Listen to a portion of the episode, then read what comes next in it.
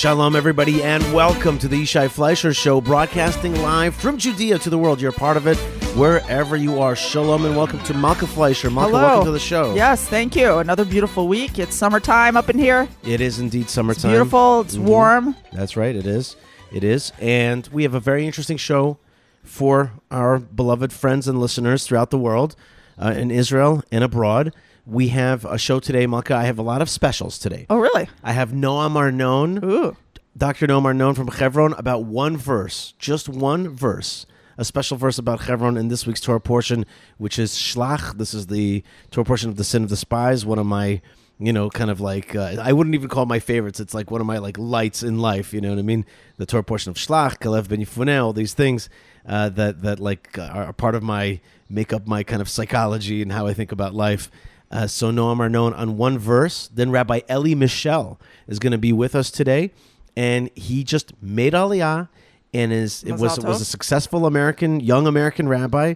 Changed his life. We're going to find out why he did so. How's it going? Ooh, This is okay. very good. I have another special guest, and that is uh, an interview that I did in 2015 with Aleph Bet Yehoshua. Oh, wow. Aleph Bet Yehoshua is an Israeli I did not novelist. remember that you did an interview with him. Truth of the matter is, I did more than one interview with him. what? Yes, that's right. I did more than one interview with Aleph Bet Yehoshua uh, in in my in time. I Who think is I- that for people who are just. Uh, He was an Israeli uh, novelist, essayist, playwright. Uh, New York Times called him the Israeli Faulkner, uh, and he was a Zionist, but on the left. Um, and uh, he had good humor and, and from time to time interesting ideas, uh, in my opinion. And I liked him. And uh, we did not have political agreement, but he passed away yesterday, and he's like a kind of icon in Israeli culture. And I got to speak to him a few times uh, on radio at different radio stations. I think I spoke to him once at uh, at the um, uh, Israel National Radio. But then we found Ben Bresky found two uh, of my uh, interviews with him Wow. uh, from 2015 at Voice of Israel. Wow. So we're going to play that. Um, so that's going to be exciting. And then a little bit of table Torah, uh, just to finish up the the show. So that's number one. Number two is that I want to say that t- today's show is dedicated uh, for uh, two folks that need healing, uh, and that is first um, we have we have uh, refuah shlema for Esther Batsara, yes, I'm uh, who is right now. We were davening Um, for her last week. We get any right. updates? Uh, she still needs a little bit of lung blessings. Boy, She was in a car accident, crazy, crazy, crazy. and crazy. and it hurts so much. Uh, you know, a person lives such a full life suddenly to be hit in their in their elderly years Mm. by a car. Gewalt. well, so with God's help, she'll make a full recovery. exactly, exactly, and and and also, you know, sometimes I'm gonna say a weird thing. Sometimes other people get hurt so that we have the schut to daven for them, so that we have the merit to aid. We get the merit to pray for their soul, and also that they get you know prayers heard for their soul. I don't know. I, I'm I, I you know I'm not a I'm not a mystic Lo or, or, or let's Lo just say I'm not going to tell you I'm a mystic, but uh, the yeah exactly lo aleinu lo alechem and and and let us just pray uh, for uh, Esther Bat Sarah, uh, and I prayed for her at the tomb of the patriarchs and matriarchs. So too uh, for a good friend Arya Bramitz's dad Mordechai Herschel Ben Cheka, who needs a refuah shlema, Amen. uh, and he's getting better. But Thank he's, Hashem. So, so okay. So, some good news is yeah, people are moving on the up and up. So keep keep our prayers going, people. that's right. That's right. They're effective. and and may the show dedication be a little little tiny merit for you, uh, Bizrat Hashem, uh, uh, in in heavens, and uh, and Hashem, you know, we we ask you for refuah shlema, for full healing for so many of us, and all of us have little ailments and little things, and in fact, our son, Israel David Mordechai, son of Malka ben Malka, had a little accident yesterday. Yes. He fell on his face Yep. and bled from his two front teeth from the top from the gums It was pretty horrible. And, and and and his lip is all puffed up. and lift, And his you know other lip is kind of puffed up. I consider myself a, a, a kind of like tough person inside, Mm-hmm. but like there is one thing I'm not tough on is that when I see my kids like it's some kind of like accident type situation, this happened now. This is the second time. I get like queasy. I get uh, what's it called that reaction? There's like a fancy word for it, but like there's a there's Nauseous. yeah, but there's a there's a there's a word for it when you when you react uh, when you when you see blood. Now it's I have no issues with blood. I can see my own blood. I could I could see all kinds of things. Like it doesn't bother me. But if I see my kids get hurt, like something happens, and I start getting that that like I want to pass out reaction. Oh, I think it's called I think it's called vasovagal reaction. oh. So I get this thing, and I'm like, like I'm just like, uh. So I saw a picture of. Uh, Of, Israel's uh, poor little teeth. yeah, I was out, and yesterday I was so we're gonna go to the dentist today. for X-rays.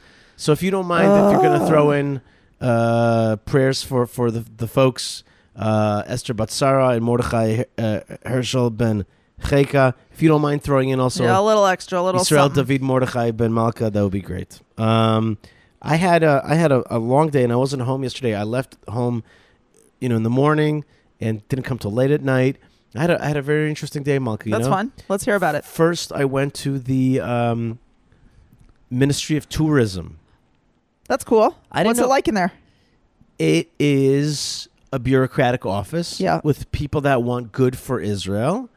There is a question mark whether they're going to be around since some of them are what's called misrot imun or political appointees. Oh, And so therefore they may very well right. They not s- be could there. switch out because the government's looking a little iffy. shaky. Okay, Yeah. we have a we have a shaky government. We suffer from shaky government syndrome uh, because that's what ambivalence leads to. Oh, Malka, Yeah. check this out. I was talking about ambivalence, my my uh, take on on what Israel suffers from, and I was at the Tomb of the Patriarchs and Matriarchs with a Christian group called Philos. Philos. Philos. I thought it was Philos, but they were like, no, Philos. And then some guy quoted the Greek and he said, that's the way to say it. And anyway, so I'm touring this group and I'm showing them the Marat Machpelah, the Tomb of the Patriarchs and Matrix. And I'm explaining to them that one of the reasons that it's not be- as beautiful as it should be, it's because of our ambivalence. Because we're not sure that we're supposed to be here and Right, so we're not fancying it up, doing it a little power wash. Right. Yeah. So there's this part that that like I looked up and I showed them the paint and there's like paint chipping on a large section Inside? inside. Uh huh. And I said to them, "Do you see that? What that is?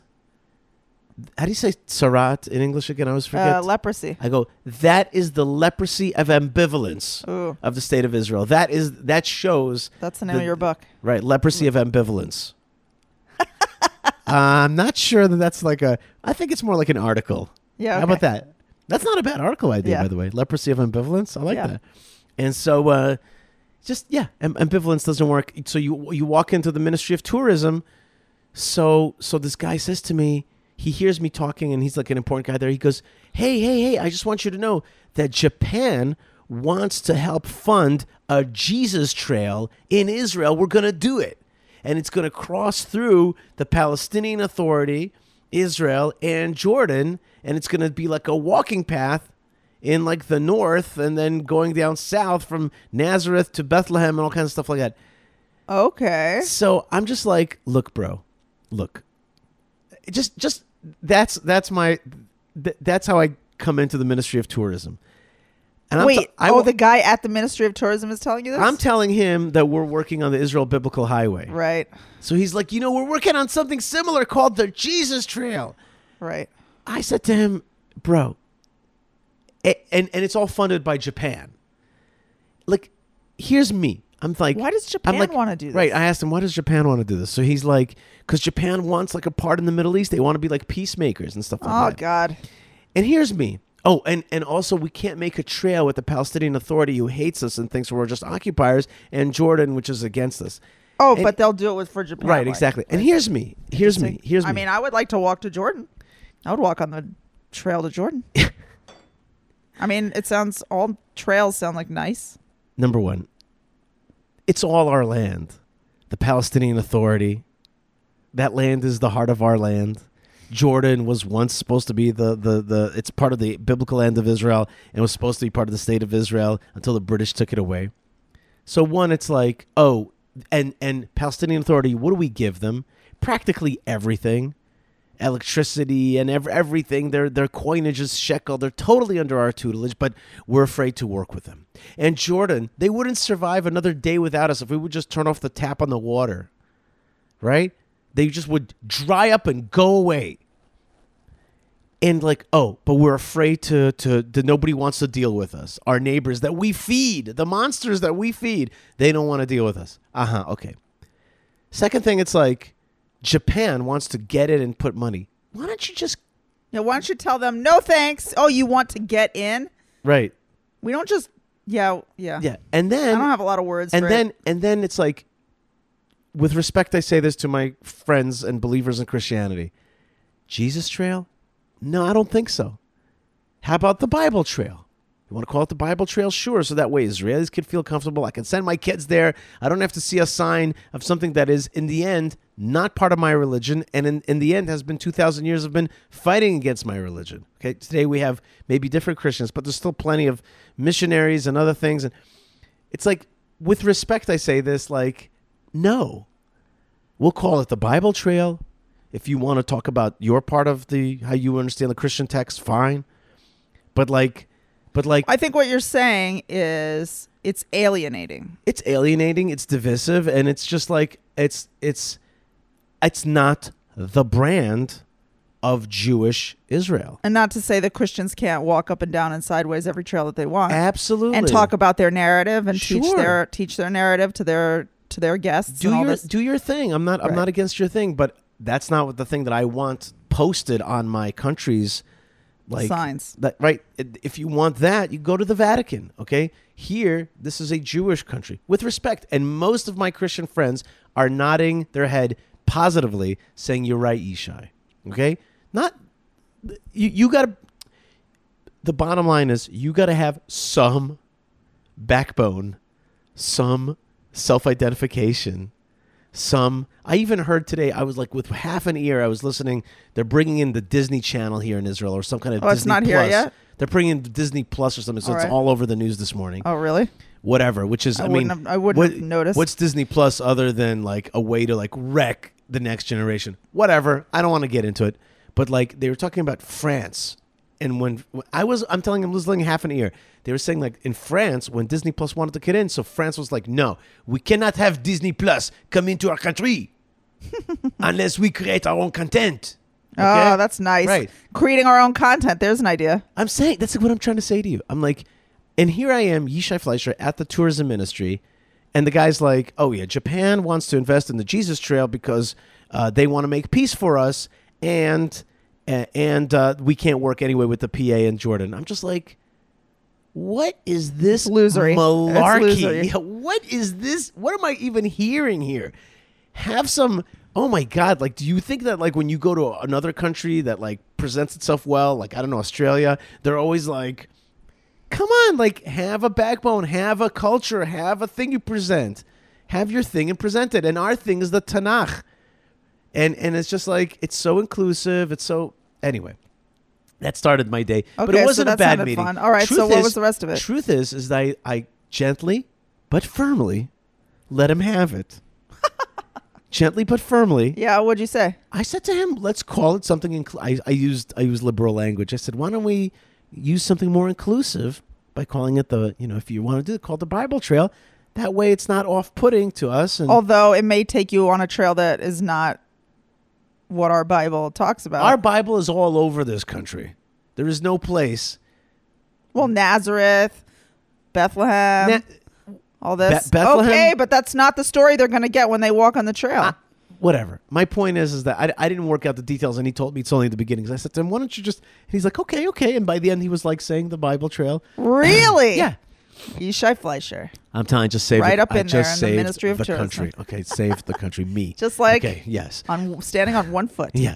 Anyway, whatever. But like, here's me. I'm just like, my eyes are like rolling in my head, and I'm like, and I'm keeping the Uh, Ministry of Tourism, dude. right, and I'm keeping, but I'm keeping the. Well, because that's also like, you know, they think to themselves probably at the Ministry of Tourism, they're thinking to themselves who comes and who's interested and who comes and spends their money and who shows their support. My eyes It's are Christian half rolling. My eyes are half rolling right now. That is not the way to think about things. You don't always think about it just from the end user. You got to present. You got to people respect you when you have self-respect.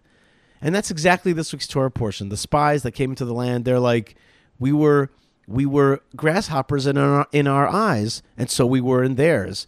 That's like the Torah giving you psychology 101. If you don't have self confidence, if you don't walk uprightly, You know what I mean? If you don't have your own thing, nobody respects you and they trot all over you. But if you have your own, as my Haredi friends say, zach, if you have your own, you know, culture, your own your own thing, and you're proud and and, and you put it out there, people are like, oh, good, I want to consume that. That's cool. Israeliness. Just like you and I are interested in Japanese culture, or I don't know, when I went to France, I saw, you know, the, the French, whatever it is, you come to a place. Right. You don't want. You definitely don't want to go. The worst thing in the world is when, is when you go to like a foreign country and you go to a kosher restaurant and it's like falafel, and you're just like, what? Like I could eat falafel back in Israel. I came here To eat French to cuisine eat whatever. To Italian eat like I'm in the Czech Republic. Give me a something, a bratwurst some kind of a- dumpling thing. Yeah, Like, you know, I want to like I'm here for the thing. right, exactly. But anyway, but I, I, ha- I just want you to know that I did pretty well at like not crossing any lines. I just want you to know that. That's anyway. nice. From there, I went to uh, a meeting at uh, with uh, with. Um, So you went to the Ministry of Tourism to talk about the Israel Biblical Highway. that's it. And, And, I- do they like the idea? they like the idea and they gave us some pointers about how to move it forward. We have now signed almost every single mayor of cities and region and and Regional councils. regional councils along the road. Wow, that's awesome. It, I think it's unprecedented. Are the are are there ones that are like not gonna sign, or are there ones that you're just waiting for them to sign? There's a little bit of politics. Hmm. And, and there's some people that want to look like they're not part of everybody else's thing. Oh, So we come got- on, Jews! Yeah, we got one. of the- We got one or two of those, but we'll we'll get him. But anyway, it's also it doesn't matter that much because it's like we we, we basically have. Also, the- once you guys are super successful, then they'll be like, "Us too, we're in there." they basically said that they're like, we will not sign on to this, but we might write a separate letter saying that we are also with this. okay. Anyway, let's. go. Okay, little Jews. Yeah, you I- do your divisive unity. Yeah. Then I went from there We'll all the way to uh, to uh, to uh, to Beit Shemesh and did an interview with Rabbi Elie Mischel, which we're going to hear about. Uh, we're going to hear uh, in just a little bit, and then from there. Um, I told you today we have a lot of. Did you get any gas station sushi? Well, I'm right now in the middle of a, a liver cleanse, Malka. Because there's a really good gas station sushi place. I know in it, Beit and I was right next to it, but I did not uh, uh, uh, imbibe any sushi at the gas station because I'm a bit of a liver cleanse. I had a little bit of a, my my liver numbers aren't so great, and so I'm um, the blood work, and so I'm clean, cleansing out right now. Yes. Well, I just wanted to say, Yishai, that that I wish that we had known earlier about this, but um, on June seventh, eighth, and 9th at the Sarona Market in Tel Aviv, from five to eleven p.m. was the world's largest vegan festival. Israel's Vegan Fest. A hundred food stalls offering dishes from vegan restaurants, free cooking workshops, activities for kids, lifestyle lectures, m- yoga, soap making, live music, every crunchy thing that you could think of in the entire world was there. Cruelty free shoes Oh and man, cosmetics in collaboration with uh, between the Tel Aviv municipality, Sarona Park, and I'm, Sarona I'm Market. even surprised that anybody would be wearing shoes over there. I only want to say this because because Israel is both because a Israel is considered like Israel's vegan capital of the world, which is ironic given that India is like largely vegan. So I don't know why Israel would be the vegan capital of the world. Maybe they just like make a point of saying that the stuff is vegan. Well, if you're not the or Bible maybe capital we're doing like vegan innovation. Right. But I want to say that as uh, just you know, you're I grew okay. I grew up in Texas, right? Meat is good for you. All right, that we grew up meat is good for you, and now there's this like huge divide in the world. There's two kinds of people: the people who think that you should eat like only meat, like the keto people, and the people who think you should never eat meat. The I don't know Mediterranean. Well, the Mediterranean diet people do, eat. do you know who's who's anti-meat now? who? Uh, Bill Gates. Well, then we should be pro meat.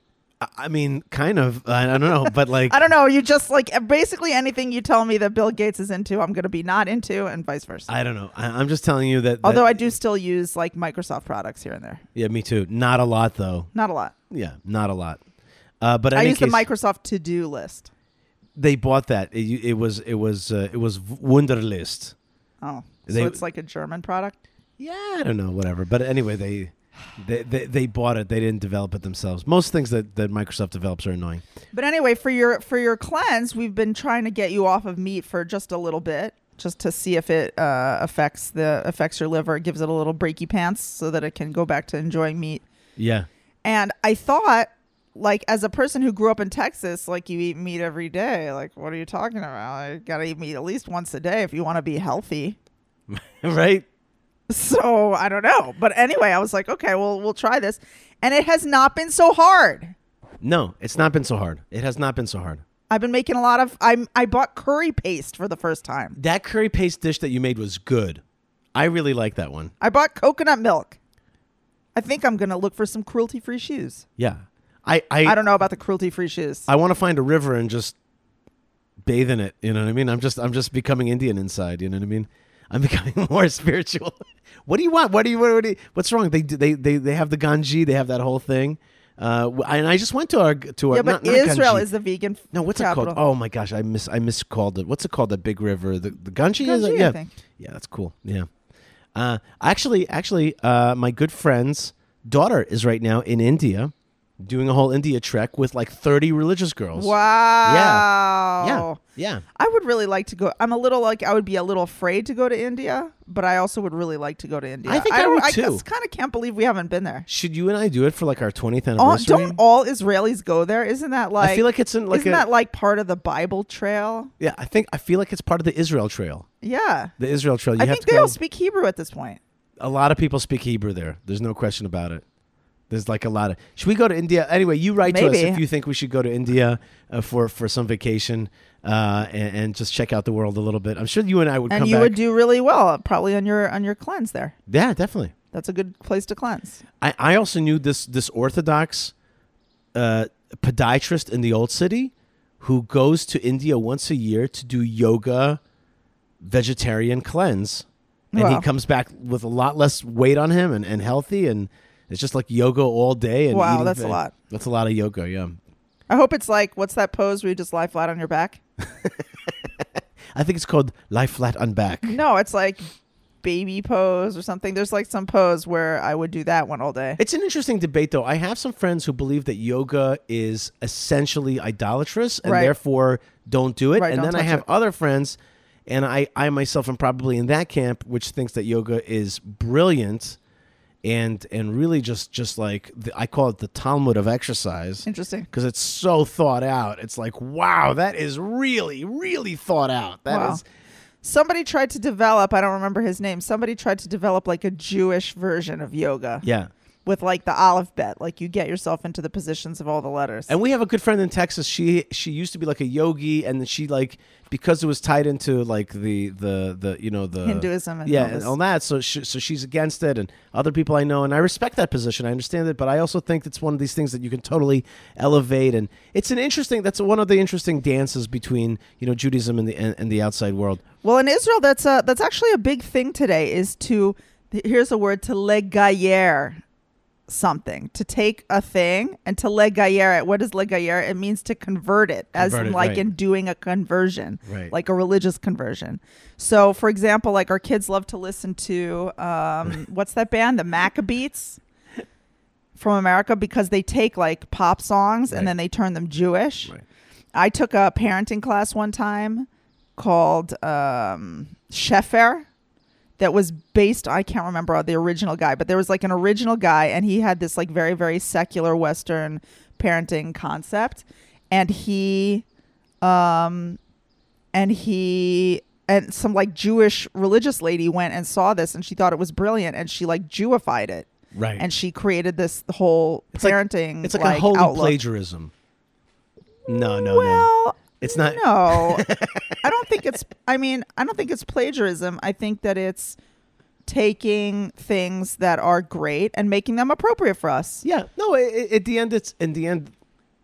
i in the end, it's it's very simple. It's called inspiration. You know what I mean? You get inspired. There's there's there's a zeitgeist, a flavor of the time, a spirit of the time, and and you take something that is not appropriate exactly for you, and then you you convert it. You you you you you shape it a little bit, and then you bring it towards you. And and our our sages have always said there is wisdom amongst the nations. Right. And I would say I think this is also something to to think about in terms of Jewish history, which is that for the longest time, Judaism has really been um, concerned to not overexpose itself to foreign ideas. And we continue to be that way for very good reason because you have to focus on what you're doing and what you're about and when you open your mind too much then then everything falls out.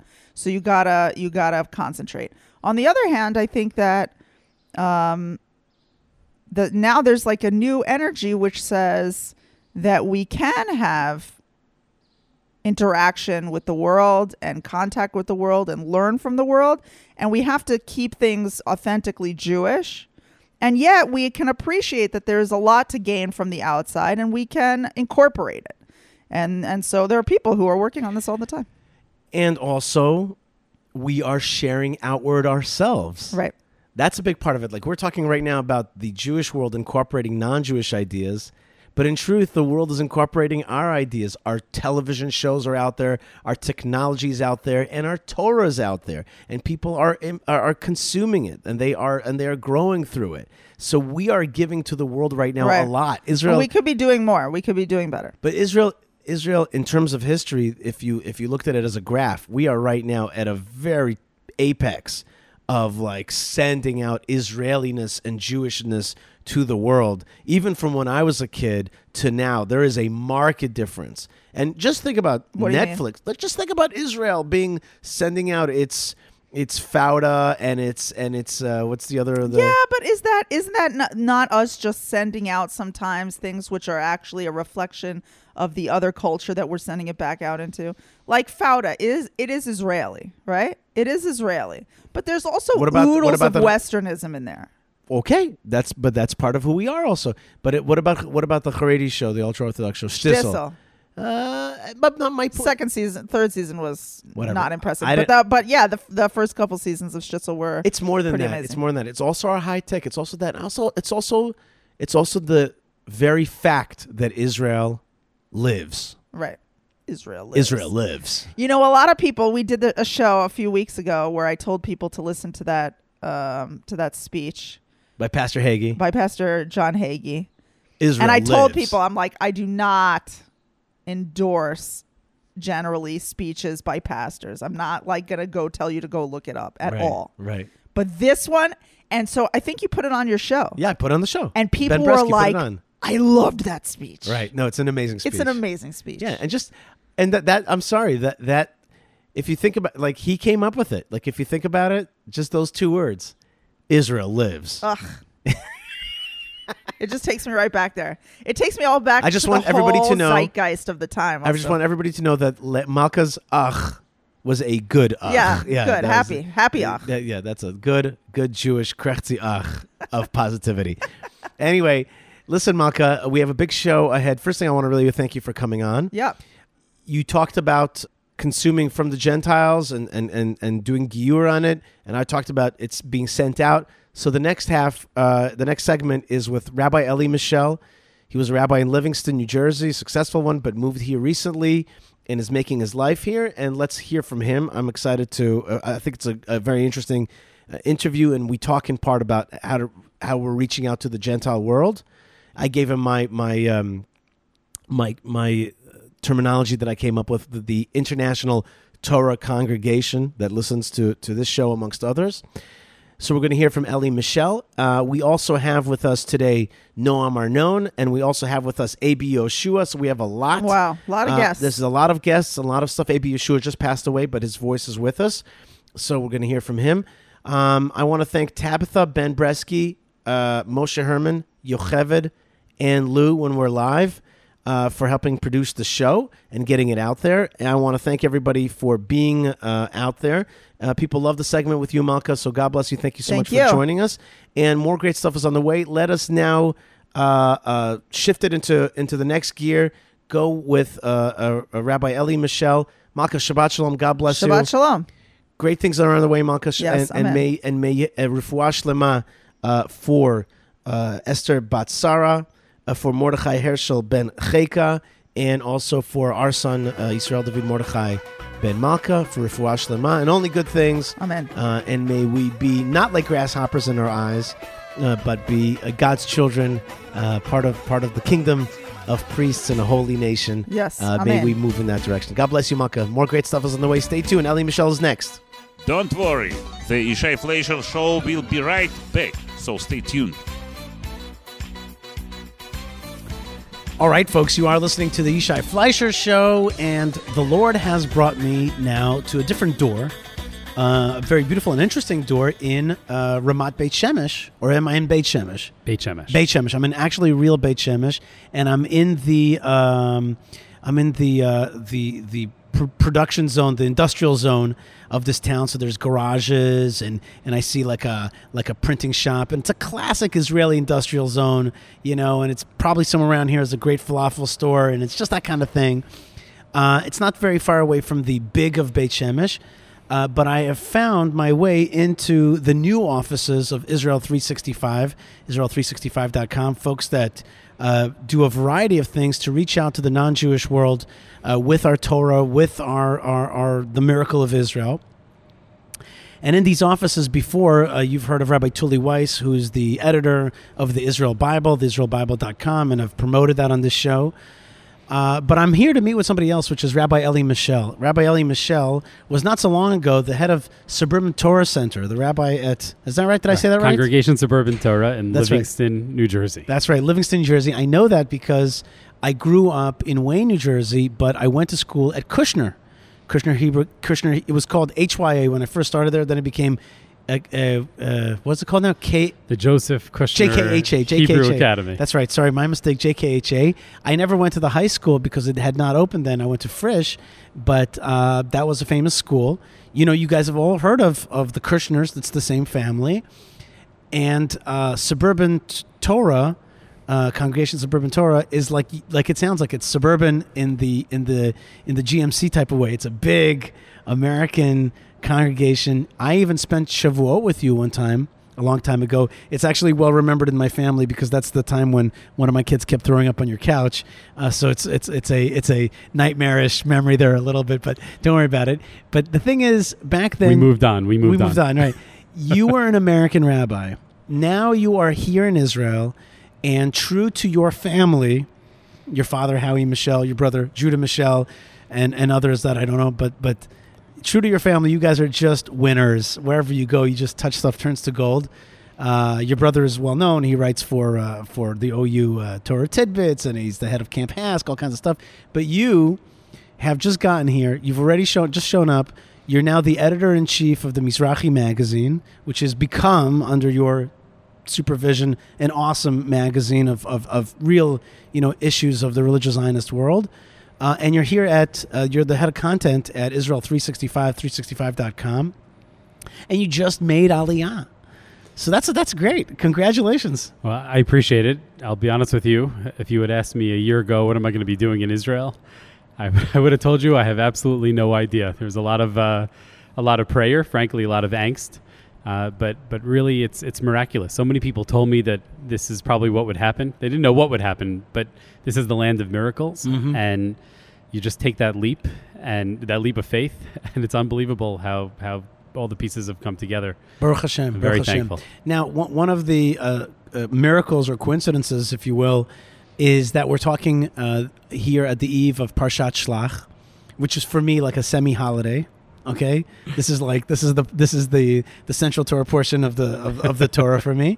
Um, and I'll just start out by saying that just a few weeks ago, I was in Brooklyn on Jerusalem Day, and on that Shabbat, so I, I like I sacrificed my Jerusalem Day to be in Brooklyn and to spread out Jerusalem Day from Brooklyn, which I'm thankful for. That that shlichut. But on Shabbat, I was faced with uh, an anti-Zionist rabbi, a real Orthodox, a good Jew, but an anti-Zionist rabbi.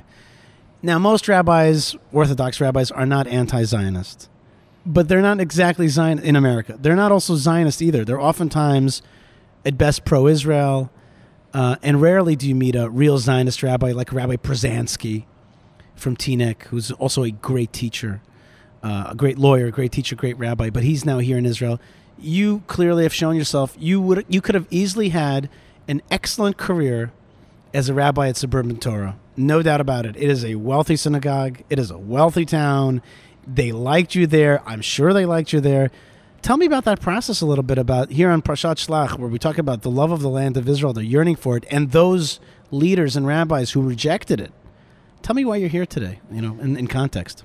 It's a, it's a big question, and I, I think I'll start with your first point, which is, the, I don't think the issue is so much that rabbis are anti-Zionist, like you said. There, those are few and far between. Thank God. Uh, the issue often is for rabbis, and having been there in America, and and uh, I settled in, in for, for quite some time. You know, I- we didn't we didn't move here as kids. I have uh, teenage I have teenage daughters, so we were in America for a very long time. And when you're an American rabbi, the the standard rabbi feels, and this is including Orthodox rabbis, the standard rabbi feels uncomfortable talking about Israel. They, they care about Israel. They only want the best for Israel, but they know deep in their hearts that really they should be in Israel. And because they're not, and because they're not following through on that, they, they feel awkward and uncomfortable about it. And it can be very difficult over time to talk about something as a value when you, you yourself are not living it. Now, I, I do think that's the wrong way of looking at things. I think that, that we really need to be prouder and stronger about Israel, that that's our place, uh, and that there's no reason for rabbis to have to feel guilty that they're in America if they're there on, as you said, shlichut. Right? If, if a rabbi would view himself that way. Right. But- well, we said that earlier in the conversation. We didn't say that on the radio now together, but we were talking about feeling like you're an emissary of that value. Most rabbis do not feel that. Not only that, there is a subtle Haredization, an ultradoxification of thinking, which makes basically it changes the world around to say everything is galut, everything is exile. Israel is exile also. Learning Torah is the most important thing. There is no great value in our time of in gathering the exiles. In gathering exiles, that's not really happening right now. And you know, even if it's not overt, it's subtle and it's there. A hundred percent. Well, first of all, let's just be be very honest. There's fear. Uh, a lot of rabbis, you know, are drawn to Israel. They love Israel, but they're afraid. I mean, I know I was afraid to pick up and move. It's a scary thing. People are nervous about their jobs. They don't want to talk too much about Israel uh, because people at a certain point maybe won't be so happy if they're constantly hearing about Israel and how they should be going and they're not going. Uh, so rabbis are afraid for their livelihoods. They're afraid to pick up and move for their livelihoods. That that's certainly there at the at, at the foundation of it all. And and at a certain point, when you keep living that way, uh, y- there is a subtle need to justify where you're you know your life and where you're coming from. So you you end up de-emphasizing Israel, de-emphasizing the messages that God is sending us uh, through Jewish history. And focusing on those things which you can do more easily and, and feel very good about in exile, which is say Torah study and, Right. and elements like that. So I, I think it, it may be many much of this begins with fear and Right. begins and but because they need to justify it subtly, maybe unconsciously, the focus turns to elements of Judaism that don't make them feel guilty. Rabbi Elie Mischel, do you see how the things that you're talking about dovetail so precisely with the Torah portion? It's it's all about fear. We were grasshoppers in their eyes, and so we were in ours. Uh, do we lose power? Are we going to lose, you know, our positions? It's like so much of that. And and when I dealt with this anti-Zionist rabbi, just a few weeks ago, I said to him, I, I he, he, he really, he really got my goat. He, he, he, he just pushed me. And I just went up to him when there was a moment between, I didn't want to embarrass him, certainly, and I didn't want to be over any, any, uh, you know, any disrespect. But I said to him, we wouldn't want to be like the spies, wouldn't we? Like I, I threw it out to him, like, and I, and I thought to myself, I am meeting the reincarnation of, uh, of uh, Satur ben Michael. Here he is. He's Soter. He is against the, the Eretz Israel, but he's son of Michael. He's a really serious looking rabbi and all that. But he's Satur ben Michael.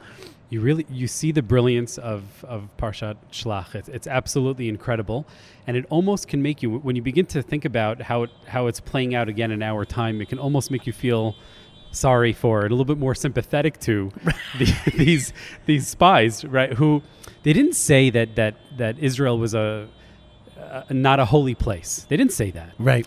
but it's an Eretz Ochelet Yoshveh. It's a land that eats its inhabitants. It's too hard. It's too much. It's too frightening. Right. It's too scary. Right. And think about the, the perspective of so many American Jews, and you can understand it from afar, thinking, you know, okay, I can give up my really important rabbi job here in America, my position, my pulpit. I'm a somebody. I'm important. But then I'm going to go to Israel, and what am I going to be? You know, I'll teach a few hours here, a few hours there. It's, it's shattering to think about, you know, who, who am I? What will I be without my position? The, the fears that people have I'm going to go to Israel, I'm going to have to send my son to the army, right? And, and I'm going to be living someplace where I'll be in, in greater danger. So when, when you start to, to draw the, the direct parallels, you can almost begin to understand how the, the these spies came about. These were not crazy people. Right. These were not people who were you No, know, off the charts real. Evil. They, they fell into something bad, but in, in a very human way. And, and by under, drawing these parallels, we can we, we, we really begin to see the power of the story. Right. No, I, I, it is a very real story, a very Jewish story. Um, and yet, their anti Zionism in the end also became anti Judaism because they're the ones who said that the Gentiles are stronger than he is. And they're the ones who said, let us turn, let us uh, uh, adopt a head. And one explanation is that let's make a leader, but another one is let's make an idolatry and turn and go back to Egypt. So their anti-Zionism turned them in the end to be anti-Torah, anti-rationality as well. Right. I, I think you can say that the story of Shalach, the story of the of the spies, is really the beginning of of this uh, a, a lack of pride, this fear that has pervaded exile for the last few thousand years. Uh, if you look at the American Jewish community, which I come from and which I owe so much to, and I'm, I'm not intending simply, And, and you are an American Jew, I- and I am, and, there's And- so and- much and that I live ga- today, gained from it. You live today in Gush Etzion in an American Jewish community. Exactly. And, and there's something so. I mean, to me, hearing English and somebody said oh, somebody once long this is a long time ago in my journey. You're just bringing up the old stuff, and like like somebody said to me like you guys should be speaking Hebrew. I'm like when you I told them I'm like when you hear English in the streets of Israel, you should be proud because those are American Jews that left America, left the flesh pots. And there, look, there are many things that American Jews do better than anyone else, Right. including Israelis.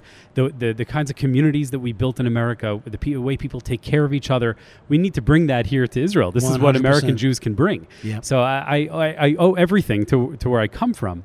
But at the same time, if you see where American Jewry is going, and I'm not talking here about reform, conservative, and so on, I'm talking about my own Orthodox community. The fear is extraordinary, Right. and and uh, if you what happened with the Black Lives Matter movement, and and just There, the there was a pogrom in Los Angeles, and That's right. nobody talked about it. and when They- I tried to get. Orthodox rabbis to write a letter together with me condemning anti-Semitism by Black Lives Matter, uh, I called the letter inconvenient anti-Semitism. Every other Orthodox rabbi that I spoke to dropped off.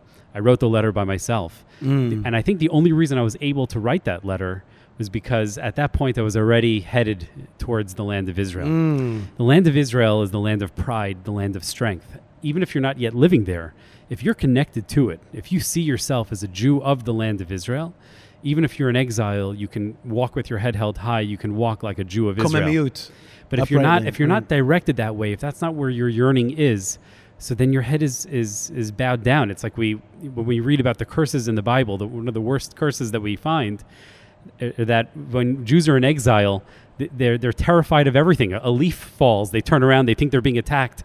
They're right. They're even making up enemies because they're so frightened. Right. Uh, and and that's a fear that we that we find the Jewish organizations in America. I'm not going to call them out by name. They do a lot of beautiful work, but the Jewish organizations in America, almost uh, all, all of them together, refused to say anything. They were terrified. They were terrified.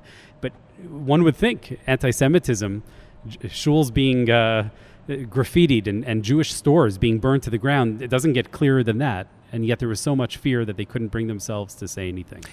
there's there's fear and, and and and there's also this other religion, what I call my Judaism, which is as opposed to Judaism. It's this thing called my Judaism, and uh, it's it's a liberal, progressive, humanistic religion uh, that is very pervasive, and you're not allowed to speak against it. Uh, and you're afraid to, and you will be attacked if you do. You will be. That's a fact.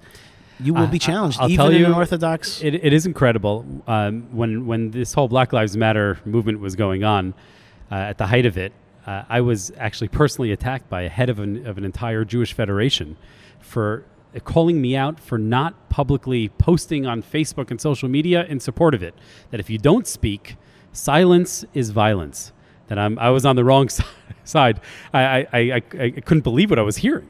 Um, but the, the pressure tactics that you'll find there are just, just absolutely extraordinary. So, so here's uh, uh, a funny caveat to this whole thing. You're an Orthodox rabbi in Livingston, New Jersey. No doubt that there's Gentiles who are interested in Torah, in biblical knowledge, but there you're catering to the Jewish community. As you come here to Israel, the land of the Jews, you've taken up a position of broadcasting to the Gentiles, to the world, about Judaism in Israel. You, it's like you live amongst them, you're not really talking to them. You come live amongst the Jews, you're talking to the Gentiles. Isn't that interesting? I think there's a very good reason for that. Uh, I think you'll find if you look at the world of Jews who are uh, teaching t- the Gentiles, who are bringing Torah to the broader world, uh, it's not a, a very, very big group of people, but uh, there are several people who are working in this field, and they are almost all living in Israel. You don't find rabbis living outside of Israel who are doing this. Now, why is that? And I think it, speak, it it speaks to what I was saying before.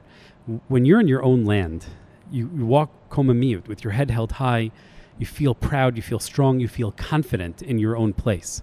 And from a place of confidence, you're not afraid to speak to, to others who are coming Right. from a different background and a different place. But when you're a Jew in exile, a rabbi in exile, you're playing defense. It's very hard and you're afraid all the time that, that maybe you're going to be overwhelmed, that your synagogue, your small community will be overwhelmed by the outside. And, and so you're afraid to reach out. Right. I think that's a great point. I, I would just make another additive to that, which is I would make another addition, and not an additive addition to that, which is there is today a tension between the mode that an, a Jew in the diaspora survives. By the way, I don't use the word exile anymore. You know why? Because I don't think Jews are in exile. They are now in diaspora. Exile is when you get kicked out. When you choose not to, to, to still stay out, you're now in diaspora. You're not in exile. You're not in exile anymore. You just don't want to live here for one reason or another. Okay, I get that. I respect that. But but like let's call it what it is. Got it. okay. Um, now, an interesting situation that we find ourselves in is the disconnect between the different modalities of Jewish governance and Jewish survival. Diaspora survival, i.e., Mordechai, i.e., Joseph, i.e., Jew in the foreign court, versus Jew as a sovereign, i.e., King David, etc. These are two different modalities, but we find ourselves in a situation where our people, practically split in half, have two different modalities, and they embarrass each other right? The American Jews, a lot of them, especially the more liberal, are like, "Oh my God, what is this? You know, fascistic, you know, uh, you know." Uh, state that kills people and has this army and it's gun toting and all that. And you're a New York Jew. You're a Yiddish I, the other day just yesterday I was speaking to a group and he says I work with Yiddish speaking lesbian librarians Jewish lesbian librarians okay? And I, and he's like they are embarrassed about Israel and I'm like well they would be you know you know you could understand that. Because they live a totally different existence. And this country now is supposed to represent them. And the other way also maybe a little bit less which is like what you're still like one of these you know uh, yiddishy uh, uh, woody allen uh, yeah, krechts and this and that and bagels and all that. Like you're still that. We're already like gun toting sovereign company building you know uh, sovereign state jews. It's like we're a little bit maybe a little bit less but maybe we're a little bit embarrassed with your ghetto old school jew in the foreign court you know way of doing things. So we, we live in this we live in this in this time where, where where both are true and both are kind of they're not mutually exclusive and they but they they, they both kind of embarrass one another or at, are at odds at times from one another. We, we are living in two different frameworks of Jewish existence, as you're saying, uh, and and I think we can you can really shed light on this by looking at the books of the Bible themselves. For a very long time, for thousands of years, the the Bible was stu- always studied by Jews. but it was it was never given primacy. Right, the Talmud was was number one. Uh, you don't find that many great commentators speaking about the Bible itself, the books of the Tanakh. And it's only when Jews come back to the land of Israel in this last the last century that all of a sudden we're seeing this incredible revival of interest and commentaries, an explosion uh, of, of study of the Bible of Tanakh among Jews. Now, why is that? I believe very simply uh, because the books of the Bible were not so relevant to us for so long. You know, we could always learn moral messages from those from those books, but but it was a completely different existence. You're reading about kings and prophets and the land, and we had none of that. We didn't have kings. We were in a foreign land. All of this seemed so irrelevant to us. But for the Jews who, ret- who have returned to the land of Israel, we are literally reliving these books of the Bible as we speak. We are living right now the, the book of Judges. We've already been through the book of Joshua. We've returned to the land. We had our wars. Now we're trying to hold on to the land, which is exactly what happened in the book of Judges. We're aiming towards the book of, of Shmuel, of Samuel, uh, which will, will be ultimately the monarchy, the return uh, of, of true Jewish monarchy. So all of these books are only relevant here in Israel in, in, a, in a very profound way. Whereas when you're in exile, you're thinking very differently. It's the story of Purim, it, it's a different framework. And so we're almost speaking different languages. Um, and I myself personally experienced this when I was living in uh, the diaspora, not in exile. I'm not going to say that anymore. But when I was living in the diaspora, uh, I, I could not relate to the books of the Bible in this way. I didn't study it. Most of my focus was elsewhere. But in this year, since we've been here in the land of Israel, I'm obsessed. And all I do every day is, uh, is, is learn the book of Judges, the book of, of, of Samuel. I'm, I'm obsessed by it. A change in myself has, has happened. And I think it, it reflects a broader shift and a difference between the two communities. And so it, it is difficult for them to speak to each other, even though we share pretty much everything in common. But there are fundamental existence. You have a child going to the army, right? The uh, our leader, our prime minister, is a Jew, whether you like him or not, right? We we are living a different existence here than we live in exile, and and for that reason, even even Orthodox Jews have a hard time sometimes relating to each other because the conditions of life are so different. Rabbi Elie Mischel uh, is the editor of the Mizrahi magazine, HaMizrahi. Uh, it's a great magazine these days. Check it out in your local synagogue. Uh, and also Israel365.com. You're in charge of content management. You're also teaching classes at Shirat David, and uh, you've uh, you've made it home. Uh, and you have great family members here in the land, uh, and we want to thank you and want to wish everybody out there listening to this interview to use this Torah portion of Parshat Shlach to to look inside to think about the fear that we have, uh, to think about the distance that we have, or the closeness, and to take to think about what I always talk about, which is taking one step closer to the story of the Jewish people's return to the land of Israel, to the story of Jerusalem, to Hebron, to, to all these holy cities, these holy places, and the rebirth that's happening, the re-embodiment that's happening. What's the one step that you could take? For example, uh, I bumped into a guy, and I said to him, I said to him, "It's very simple for you. Here's your step." Just make going to Israel part of your yearly budget. Just budget it that you're taking a trip every year in the summer to Israel. That's just what you do. Budget it in time, budget it in money.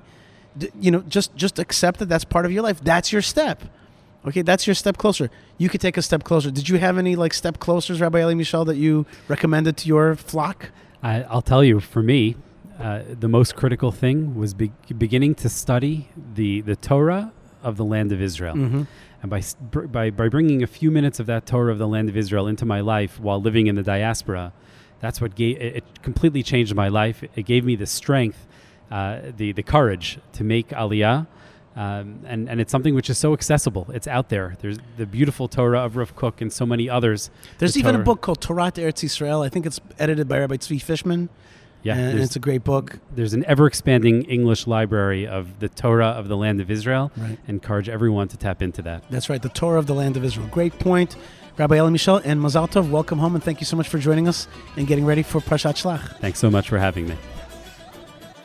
Yishai needs coffee and vodka. Please help support the show by buying Yishai coffee at buymeacoffee.com forward slash Yishai. Thank you and l'chaim. All right, so that was Rabbi Elie Mischel, a great interview and a great Jew to have arrived in the land of Israel. Thank you, Hashem. and may all of us gain inspiration uh, to find our step, our connection to the land of Israel. Next up is uh, Noam Arnon, and it's all about the Torah portion uh, of Shlach, the Torah portion of the sin of the spies, the rejection of the land of Israel by the Jewish people. One verse uh, is what I ask Noam Arnon about. All right, folks, you are listening to the Yishai Fleisher show, and we have this Torah portion called Shlach. We're talking about the sin of the spies. My opinion, this is the Torah portion of our time. This is the Torah portion that gives us perspective on the issue of our time, which is the land of Israel, taking the land of Israel, rejection of the land of Israel. It even includes the issues of these so called settlements like Hebron, right? Hebron, this essential uh, uh, uh, heritage of the Jewish people, where the forefathers and mothers are buried. It's their pathway that we're following, and yet so many people want to so-called return, give away this land, this essential land of Israel. So for me, my whole life uh, is predicated very much on this Torah portion. Like so much of what I do is because I believe in the truth and the and the centrality of this Torah portion in our time. Uh, but there's also some mysteries, as as you would think there would be, about issues of, of such depth. And there's a verse. There's a verse here that I want to talk about, and I wanted to ask uh, my colleague and mentor and the legendary spokesman of Chevron, Dr. Noam Arnon, to join me. Shalom, Dr. Noam. How are you? Shalom Yishai, shalom everybody. Great to have you. The verse that I want to talk about today is is just one verse, really. And here it is. I'll read it in Hebrew. Vayalu Negev. They came up through the Negev, these spies. Vayavo ad Chevron. And in the singular, he came until Hebron. Visham, and there, Achiman, Sheshai, Vitalmai, Yelidei Ha'anak. And there, there's three guys, Achiman, Sheshai, Talmai, the children of the giant. And then, so cryptically, V'chevron, Sheva Shanim Nivnata, Lifnei Tzoan Mitzrayim. Chevron, seven years it was built before Tanis in Egypt, before the city called Tzoan, which is identified as Tanis. So, Dr. Noam, let's let's let's get to it. First thing, Vayaluba Negev. What does that mean? Well, they ascended to the hills of the Negev. And Negev, many, many times in the Bible, it's the southern side of Eretz Israel. It doesn't have to be, especially uh, the place that we call today the Negev, or the desert of the Negev. It's not as deep down, No, Negev, Negev is south. right? Sa'inecha yama b'tzafona v'negba. V'negba. V'negba, mm-hmm. it means southward. So they came up from from what like Kadesh, Kadesh Barnea, Barnea, yes. right? Which is not so far away, No, right? So they Kadesh came up, Barnea, and they they climbed up to the north. right? Vayalu b'Negev, And that makes sense, Hebron. Vaelu, because towards Hebron is an upward, Yes, to the hills of Hebron. right? And then they came from the Negev to Hebron. Okay, so so it says, but it says here Vayavo ad Hebron, and he came onto Hebron. Now, on the face of it, there's a change in uh, from plural to singular.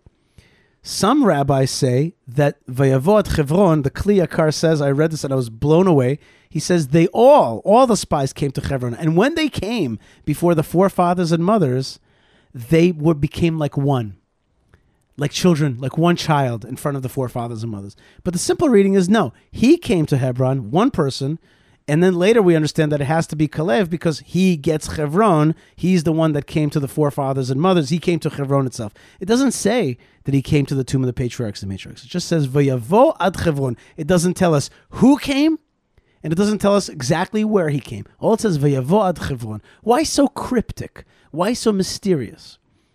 Well, here we must go to, to what Chazal, our sages, said about this verse.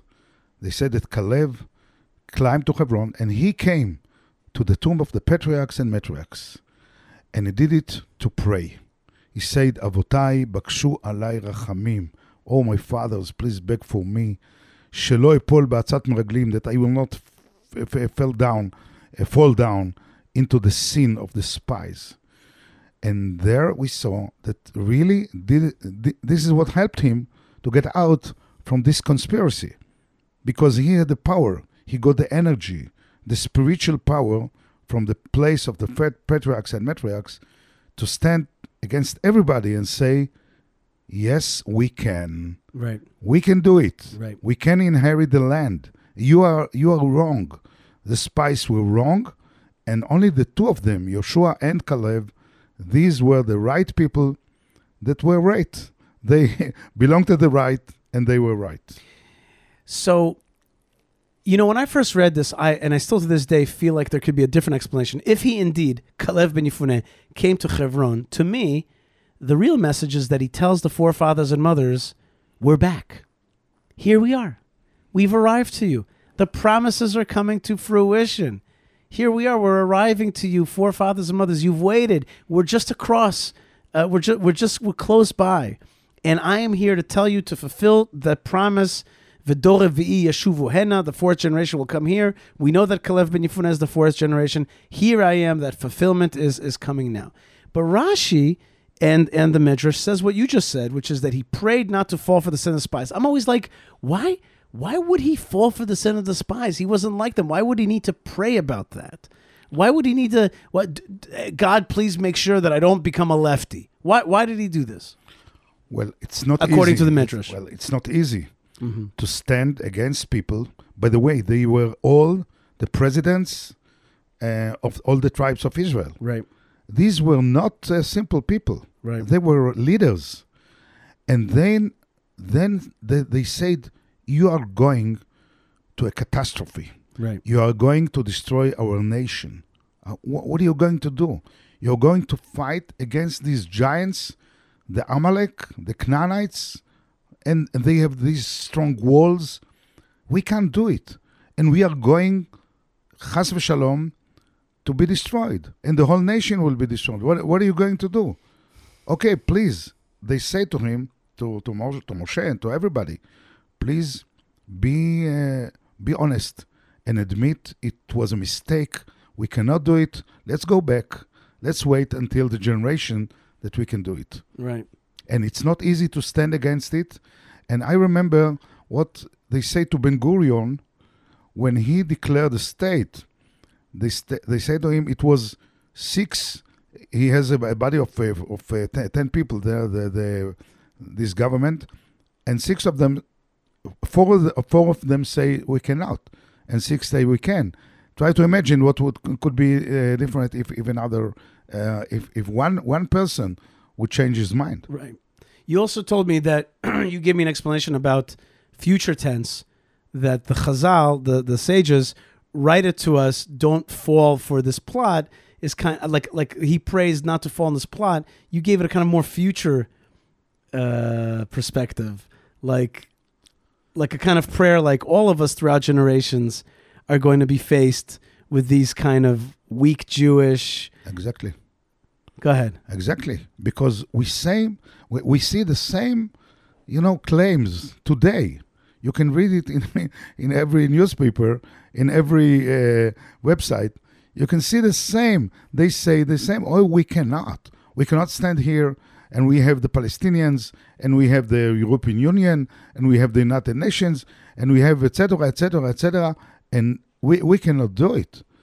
So here you have to somehow to get strength from the real source of power, of of uh, power of the of the people of Israel, of the nationhood of Israel, the fathers and the mothers, and we remember that God promised to Abraham and to Yitzhak and to Jacob, He promised the land to them, and we go to them to say, fathers, now we have some challenges.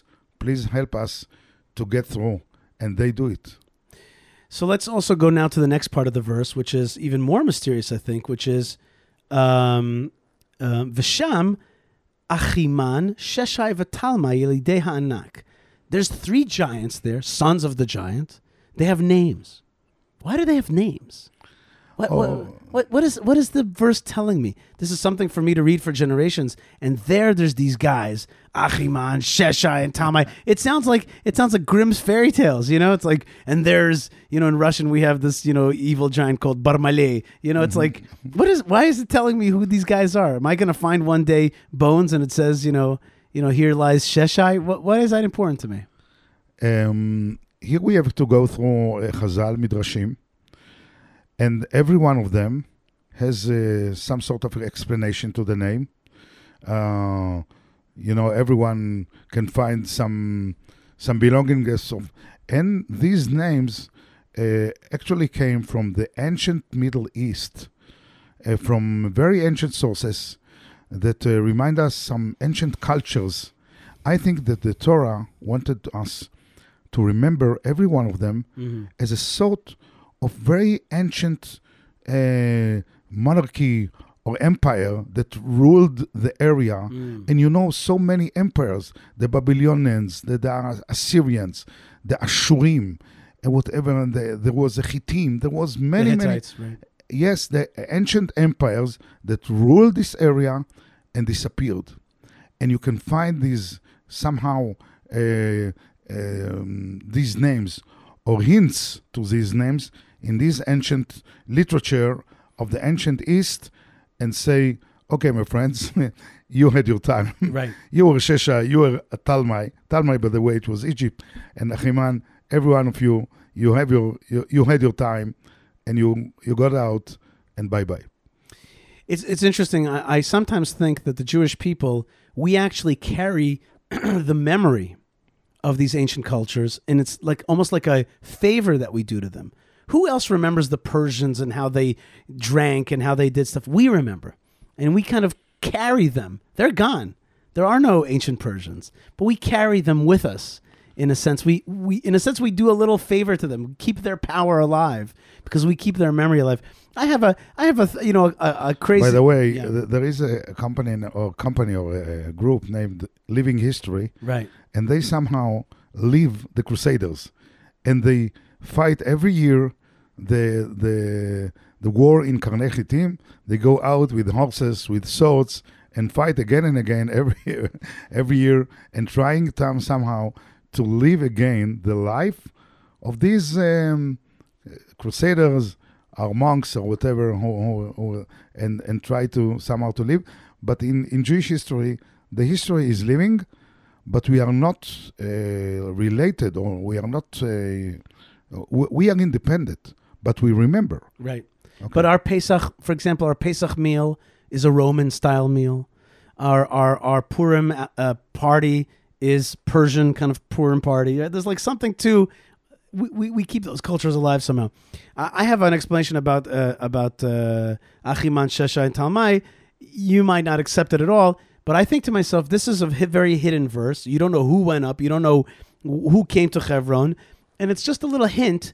Maybe I mean, you're going to laugh at me. Maybe it's an alternative to Avram, Yitzchak, and Yaakov. He's telling you, actually, what's there in Hebron? These giants, Avram, Yitzchak, Yaakov, but it's a hint through Achiman, Shesha, and Talmai, and they're Yelidei Anak, which is they're the children of God. They're the sons of Hashem. He's the he's the real Anak. Okay, maybe not. So they have their giants, and Right. we have our giants. that's right. That's right. And Hagrid is in Hogwarts.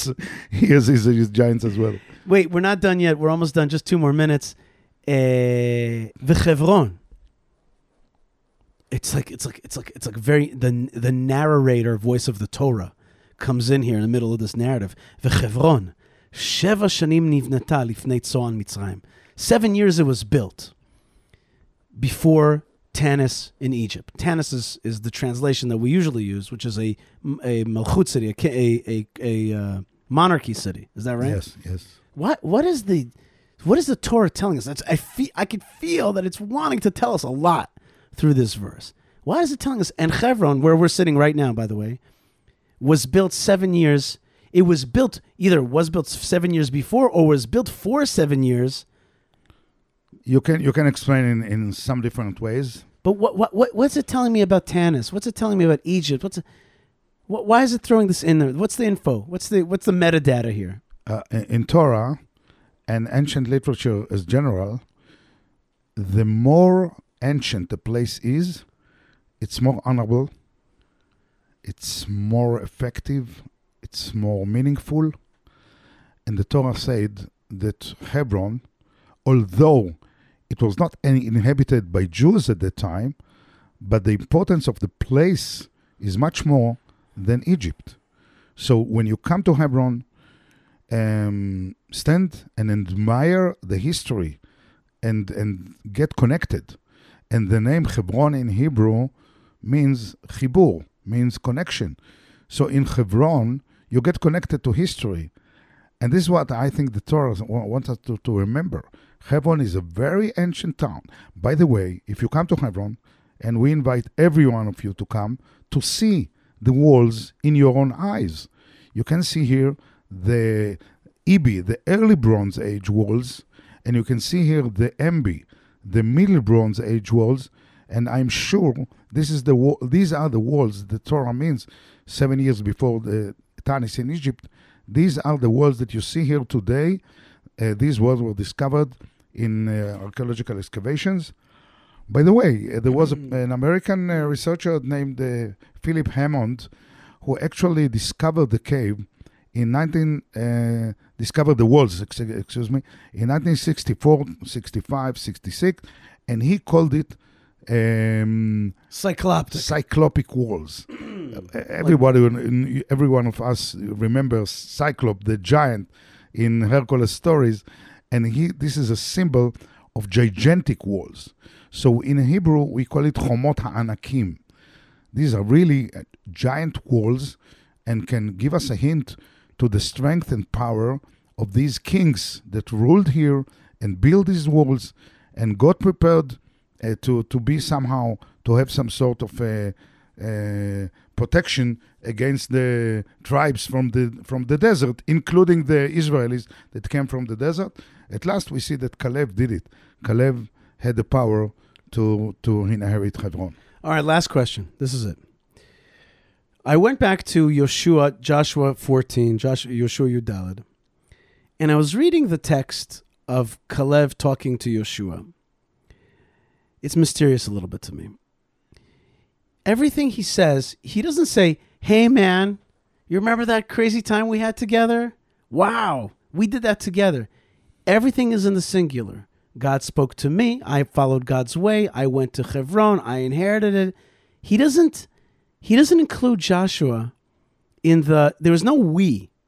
It's as though he's telling him something that's like he the other guy may not have been part of, but we know is Kalev and Yeshua. What what what's the what's the subtext here? What's the what's the what's the what's this discussion about? And if, and Joshua respects him and he says absolutely and go ahead and conquer Hebron and, and good luck and all that and he gives him the, the right to do it. What's what's the what's the relationship between these two great men? Well, I think the Bible and Joshua tells us that when people get to power, um, somehow uh, there is sort of jealousy. And Joshua was uh, from Ephraim, and he was the leader. And somehow at that time, the tribe of Judah was uh, standing aside. He didn't get the power and the position that he should get. And then Caleb said, "My my tribe, my family, uh, we we have our place, we have our position, and somehow uh, we are ignored." You see that Joshua, Joshua, he conquered Hebron twice in Sefer Joshua, twice, not one, but again, Caleb had to say to him, "Give me Hebron, I shall I shall take it away." I mean that uh, Hebron was not yet liberated until Caleb did it. And somehow you see that Caleb said to Yeshua, Now it's my turn. Now give it to me. Give me the position, give me the power. Yet Caleb he was not the leader of all Israel, he was the leader of Judah. Only many hundreds of years later, his grand, grand, grand grandson, David, in Hebron, he will be the king of Israel. Uh, this so, uh, unification of all Israel waited maybe 400 years or 300 years until um, David in Hebron was nominated as a king, was crowned as the king of Israel, and from then on, there is Am Israel Echad, singing in Hebron, David Melech Israel, Chai Chai Vekayam. It was sung in Hebron first time. So this is the grand grand grandson of Caleb that got position uh, to be the king of Israel. When we talk about these things, I think that you can understand um, how much depth there is to just the word Chevron. And I heard just we're finishing with this Hasidic book, uh, Rav Rav um, uh, Sipure uh, Moadot. What is it? The Sefer Moadim but it has Sipurim of uh, Rav Levin. Oh, what is it? Uh, in any case, Hasidic stories on the Parasha and on the and the Chagim, famous book. And uh, I forgot the name exactly, but he says when you say Bardichev, you mean I'm going to Bardichev. It doesn't mean I'm going to Bardichev. It means I'm going to Levi Yitzchak mi Bardichev. Mm-hmm. And when you say Chevron, it doesn't mean I'm going to Chevron. It means I'm going to the forefathers and mothers, to the patriarchs and matriarchs. Yes. Uh, and that's what Chibur means I am going to connect myself to the source of energy. You see, you can have a cell phone. If it's not mechubar, it's not connected, it's a piece of plastic, it's a piece of metal, it's nothing. Only if it's mechubar, it must be connected, then you see the whole world. It's, a, it's a, every Jew. If it's not connected, he's is alone, like a leaf in the in the wind. He has to be connected to get the real inspiration and uh, and belief and power to to fulfill his life. All right, folks, you are listening to the Shai Fleisher Show. Noam Arnon, thank you so much. Dr. Noam Arnon, a world expert in the Tomb of the Patriarchs and Matriarchs in Hebron, and spokesman of Hebron, thank you so much for joining us. Thank you, Shabbat Shalom, and all the best.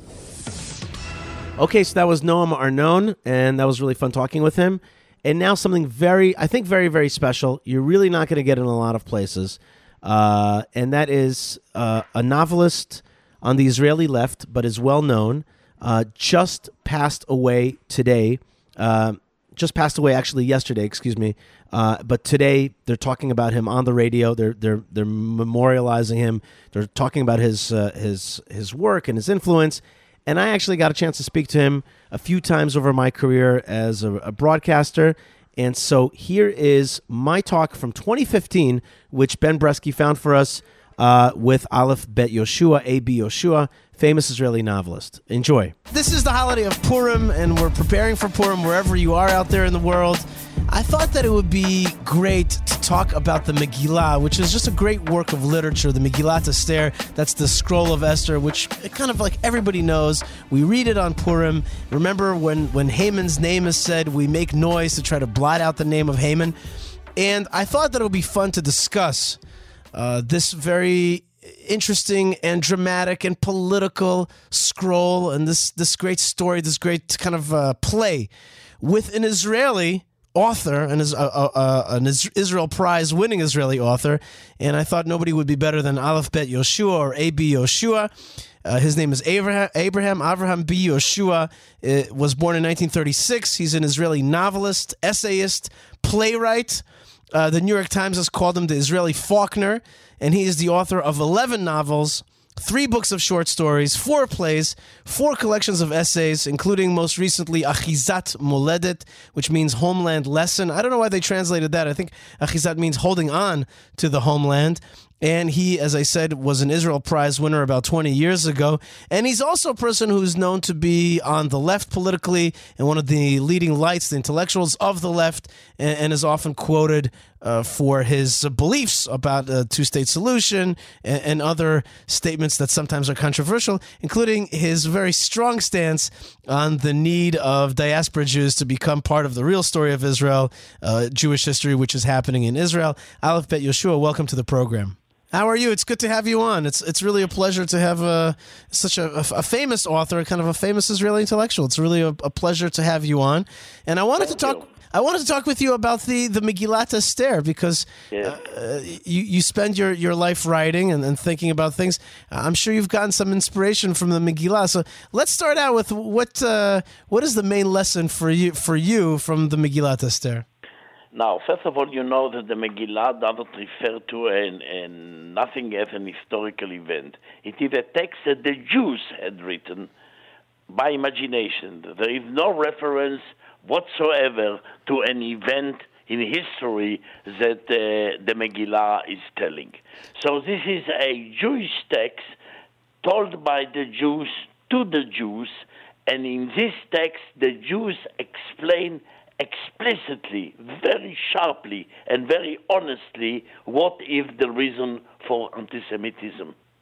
It is unbelievable how Jews were frank with themselves. Now, first of all, in the Megillah, you know that there were hesitation among rabbis if to include the Megillah in the Bible or not. Uh, you know that the name of God is not mentioned in the, Gola, in the Megillah. There is no God in the Megillah. Yes, so the question is, what is in this Megillah? And in Megillah there is a story without God about Haman. And Haman explained why he want to destroy the Jews, to annihilate the Jews not just to take their money, not just to take their land, because of their dispersion, because they are living, they are not a national minority, they are living in many countries, and they have different religions in plural, religions, not religion, meaning they have, they are not bound to the official religion of the state of Ahasuerus. So the reason is just because they are different, essentially different, and you cannot identify them. They are spread all over the, the mamlacha, all over the kingdom, in many places. So, he says, you have to destroy them. And this is the reason he doesn't explain because they are doing this or they are doing that, but to destroy them because they are living among nations and keeping their identity differently. And I have to say to you, Mr. Fleisher, that when you read this Megillah before the Holocaust, so you can say, okay, he could not. Esther has done a trick and she had killed him and things like that. But after the Holocaust, when you know that the destruction has been done, and a terrible destruction, and for nothing, not for religion, not for ideology, not for territory, not for money, for nothing, we had been destroyed, you see the terrible things that the Megillah had predicted thousands years before, and the Jews had predicted. It was not something that was imposed upon the Jews, but the Jews had warned themselves. Who saved the Jews? Esther Amalka. That was, as you say, she was married to a non Jew, it means she had been converted, if you want, in a certain way. She has done the mixed marriage with the uh, sageness or this, uh, the way in which uh, Mordechai had manipulated the thing there. This is a very, very frightening story, especially after the Holocaust. And this is the reason why if you want to understand anti-Semitism, you have to understand this quality and defect of the Jews to mingle with other people and keeping their identity and doing it by their own will, not because someone obliged them to do it. No one would oblige them. Either you are a religious person and knew that Babylon, uh, the destruction of the first temple was in 580 BC. And then in 540, Cyrus had said to the Jewish people, Return to your country and build your temple. And only part of the Jews had done it, and the others stayed in Babylon and then were spread all over the Roman Empire. And the Jews that had returned and built the second temple, they say to the Jews that were remaining in Babylon, only after 40 years, they had remained. This was already the Golah by will, by their own will. They say to them, and this is in the Talmud, the most dreadful sentence that a Jew say, a religious Jew say to a religious Jew, God hates you. God hates you. And this is the reason why after 2,000 more, 2,500 years, we have been from a people of about 4 million when the second temple was destroyed. We had been about 4 million, and we reached the beginning of the 18th century only with 1 million. A lot of Jews had left us So, history because we have been in diaspora. So, when I speak about Jews to come to Israel, I'm not speaking only because I want them so much to be with me and to participate in the whole Jewish life, what I call Israeli life in Eretz Israel, in, in, um, in a state in which they can help us to solve so many problems and tackle the problems in an Israeli Jewish way, but also because I know that in Israel you cannot be assimilated. No one was assimilated. You can be changed in your country, but no one is assimilated by in the diaspora. Assimilation is continuing every day. Aleph Bet Yehoshua, you, say that basically a lack of nationalism, living in the diaspora, but still keeping your identity is the cause of anti-Semitism. Yet, Yes. I, yet Israel is a country which is a nationalistic country, which which has a defined identity more or less, still faces tremendous amount of anti-Semitism. So how does how does your Yes. theory hold up uh, to the modern anti-Semitism or anti-Israelism that's so prevalent? I would say these are two reasons. First of all, the anti-Semitism against Israel or the hatred against Israel is coming from a certain group that are speaking about a territorial conflict. This is first of all. We had a conflict, a territorial conflict with the Palestinians, with the Arab countries, and this is like other conflicts that are in the world.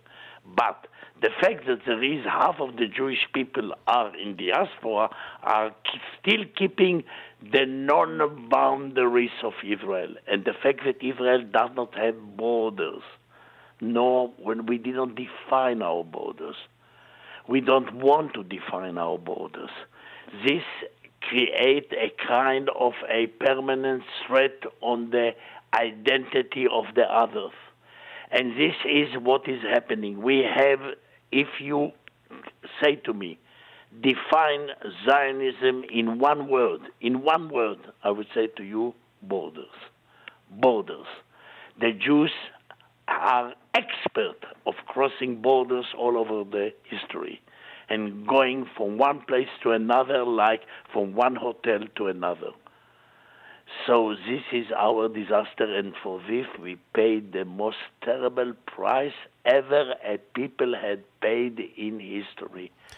In five years, third of our people had disappeared.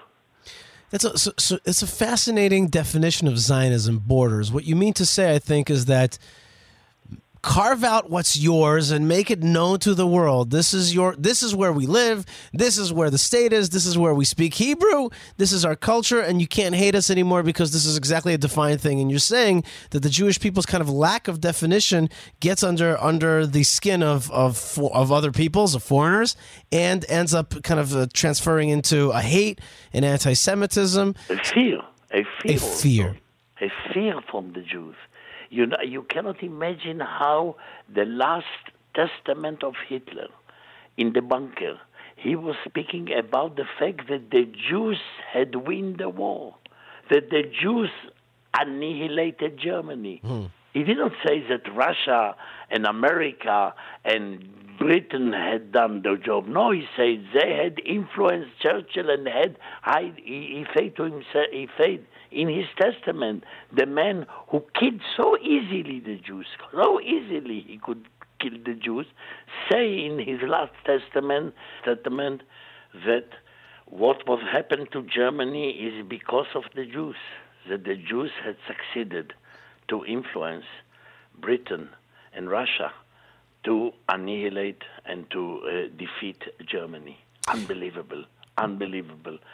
So the projection on the Jews is is easy because he is not known exactly. His identity is fluid. His identity is mobile. You know it very well. you know, you yourself, you don't know who is a Jew and who is not a Jew when you are going to the diaspora. We are, have to define ourselves.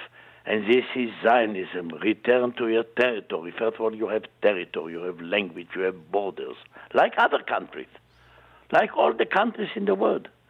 This is the normalization. And then in your border, you can do whatever you want. You want a Medinat Halacha? Do Medinat Halacha. Uh, uh, like in uh, Saudi, uh, like in uh, Iran. Whatever. This is another question. But first of all, they know who are you. You have a document. You have a passport. You know who you are. You have a national minority inside our uh, uh, borders. Okay, there is national minorities in many other countries. You know, I understand what you're saying. You're saying that that borders will make us, you know, more normalized, and yet you and I have a very different understanding. Uh, it seems to me, at least, anyway, a different understanding of what our borders should be. For me, it's like if we're talking about Hebrew culture, how could I not have a place like Hebron as one of the hearts of the Hebrew culture, where King David reigned, where where Abraham purchased a plot of land, where our forefathers and mothers are buried? I mean, to me, when I look at you, I think to myself, God, there's a Hebrew man. There's a man whose whole essence is writing in Hebrew and the Israeli culture and all these things that that that we respect and love so much. And yet, in a lot of your writings, when it comes to these issues, you would prefer to see uh, to see places like Hebron under a Palestinian Authority. You have urged recently, you've written a letter uh, calling on Europe to recognize Palestine along with a thousand other Israeli intellectuals. So, you know, uh, to me, I, I, don't understand where the disconnect is between your idea of borders and Hebrewness and the history that happens in the land of Israel and places like Hebron, which to me are the heart of the Jewish history. And why would I ever want to give that up even though I'm under pressure? I wanted to ask your opinion. You see, my family came to Israel, uh, to Eretz Israel, in the middle of the 19th century. Rabbis from Saloniki came from Saloniki in the middle of the 19th century, before Zionism. In this place, in Eretz Israel, in the midst of the 19th century, there were about 20,000 Jews, that's all. When the Balfour Declaration was given, there was 50,000 Jews and 550,000 Palestinians. You can check it in the Hebrew Encyclopedia that was edited by the father or the mother of uh, Netanyahu. Now, there we abandoned this land for many, many years. And unfortunately, only the anti Semitism had brought us back to here. It is a shame, but this is the, the fact that Herzl was started in Zionism because he saw that there is no way for the Jews to continue in the Gola, and you have to change the Jew, you cannot change the Goyim. So, in this sense, we came here, and in this country there was other people, the Palestinian and we had to share the country between us and them. This is the, the, the, the, conclusion. And this is the only solution that all the world is recognized. Now, you want Hebron? Give them Tel Aviv. You want to give Tel Aviv? You want to give, they say, okay, you want Hebron because this is the heart, heart of the Jewish people. So take Hebron and give us Tel Aviv. The Tel Aviv was not the heart of the Jewish people, did not exist. You know very well that when the Zionists were coming here, they were going to the deserted place, to the desert, to the Negev, to the to the Galil, to the uh, Jordan Valley, when there was so I mean deserted place, to the swamps of Emek Israel, because they say we want to take a territory without Palestinian and build our place. I remember that before 1922, there was a huge presence of Jews in Hebron, but only after yes. a massive pogrom that was backed yes. up by the British, then we uh, left Hebron. But I remember yes. that we had a very, very uh, thriving settlement there. We had, there were yeshuv in Hebron, the yeshuv Yashan in Hebron, an old yeshuv, but there were many, many villages in which there were Arabs. So the Arabs moved from their villages, and and and we will not give them the right to return to uh, to Israel. I am against the right to return. Not to Jaffa, not to Akko, not to Haifa. And we had also left Hebron and, uh, and other places, I don't know. Uh, there were few places that we had to, to, to live in the War of Independence. Anyhow, the result today is three quarter of Eretz Israel is Israel. Three quarter. The Palestinians will have only one quarter but you have to give them because you have to respect the self definition of a people. And this is what everyone is saying, including the majority of the Israelis. Avraham, you know, I live on the uh, Mount of Olives uh, in Jerusalem. I live five minutes away by car from the Western Wall. I live with 180,000 Jews. They're not alive anymore, but they're buried on the Mount of Olives. Uh, people who who would have uh, appreciated who you are. Uh, for example, Shai Agnon and other great writers are buried my right father, next to you. My father and my mother are buried there. Now you, my father in the Mount Olive, and there are also my grandfather are buried there. So Well- what is the problem? the problem is is the problem? the problem is is that people tell me that I don't have any right to live there on the Mount of Olives because Um, they tell I- me The question, first of all, if, the, if there are all over Europe hundreds of cemeteries with Jews, and you have, and when we speak about peace with the Palestinian, we we speak about open borders and a, possibility to visit. They will visit us because there are, they have also thousands of cemeteries inside Israel. So they cannot be citizens of Israel, but they will be able to visit. And we will be able to visit Hebron and Bethlehem and Shechem and whatever we want. This is the solution. The solution will be peace. But you cannot deny the fact that during 2,000 years the Jews had left by their own will the Eretz Israel. They had spread all over the globe. by their You own know- will. There wasn't little uh, Roman occupation and uh, The Roman occupation did not took all the Jews out. They they have done. There, there was a destruction of the temple. There was a defeat. But from there, from the Roman Empire, there were Arabs uh, occupation, uh, Crusade occupation, uh, Mamluk occupation, and then Turk occupation. Now, just see in the Turkish Empire, the Jews were living in Iraq, in Syria, in Egypt, in Lebanon. Why did they not live in Eretz Israel? This Well, uh, the under uh, under the Turks, that's the first time they got a chance to come back, so they started coming back. That's when they no, moved to but, Tzfat. but but but but if the if the Jews were living in Iraq, before the Turkish empire. Why they did not move to Eretz Israel? This was the same country. so why why people could be in Afghanistan Jews? You know, you think that in every place the Jews were welcome? No. The, Zionism was started. I have to say, we had on the last minute had succeeded in creating some hold in Eretz Israel. This was because the United States closed its gates in 24, 25 with the uh, big recession. So, so be a little bit honest with, it, with yourself. the, the, And- I, I think the you're question- you're right that you say when that anti-Semitism is what brought Jews home. No doubt about it. That's what did it. it's, it's a sad yes, thing. and, question. and why and, and why we had to wait for anti-Semitism to bring us home? It did not do with my ancestor. They came and the ancestor of Rivlin, of the President Rivlin. Uh, All of them, they didn't come from uh, by anti-Semitism. They came because they wanted to return to their homeland. That's right. Even without Zionism, and this was, and the fact that these Jews had done it, others could do it also. Aleph Bet Yehoshua, we're, we're low on time. I, I just wanted to ask you, how do you celebrate Purim? Here you are, a, a Hebrew author, winner of the Israel Prize. How do you? What, what is Purim to you? How do you celebrate it? Purim, I, when I was a child, I was going with my father to synagogue, but now I have grandchildren, seven grandchildren, and they are coming with their tachposot. I don't know how do you say tachposot in The English. costumes, costumes. Yes, and they are coming, and we have to see them and to have to admire them, and we have a lot of fun and a lot of works around the Purim. But I don't eat mm, Oznei Haman because, first of all, I don't have to eat too much, and I don't like to eat uh, ears of someone. Aleph Bet Yehoshua is one of Israel's foremost authors, uh, an Israeli novelist, essayist, playwright.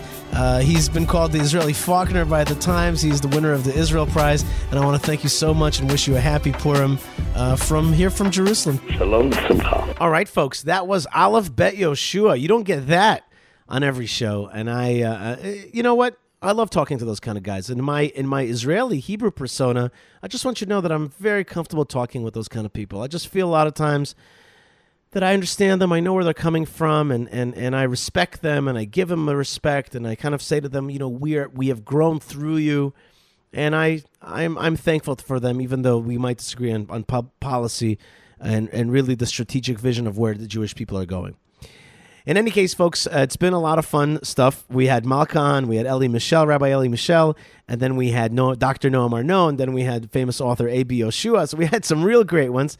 Uh, and I just want to finish off with um, with one last thought for you, and that is about God Himself. You know, after the sin of the spies, God declares that the Jewish people are going to walk in the desert for forty years until until a whole generation has to leave. Uh, but He says He says V'ulam chai ani. However, I am alive. V'yimalek kvod Hashem et kol haaretz. And the honor of God, the glory of God, is going to fill the whole earth. Why does he say that? He says that because the real mission of the Jewish people was actually revealed or exposed in that moment, and that is God is alive. Remember how we started with Israel lives, with Malkah, Israel lives?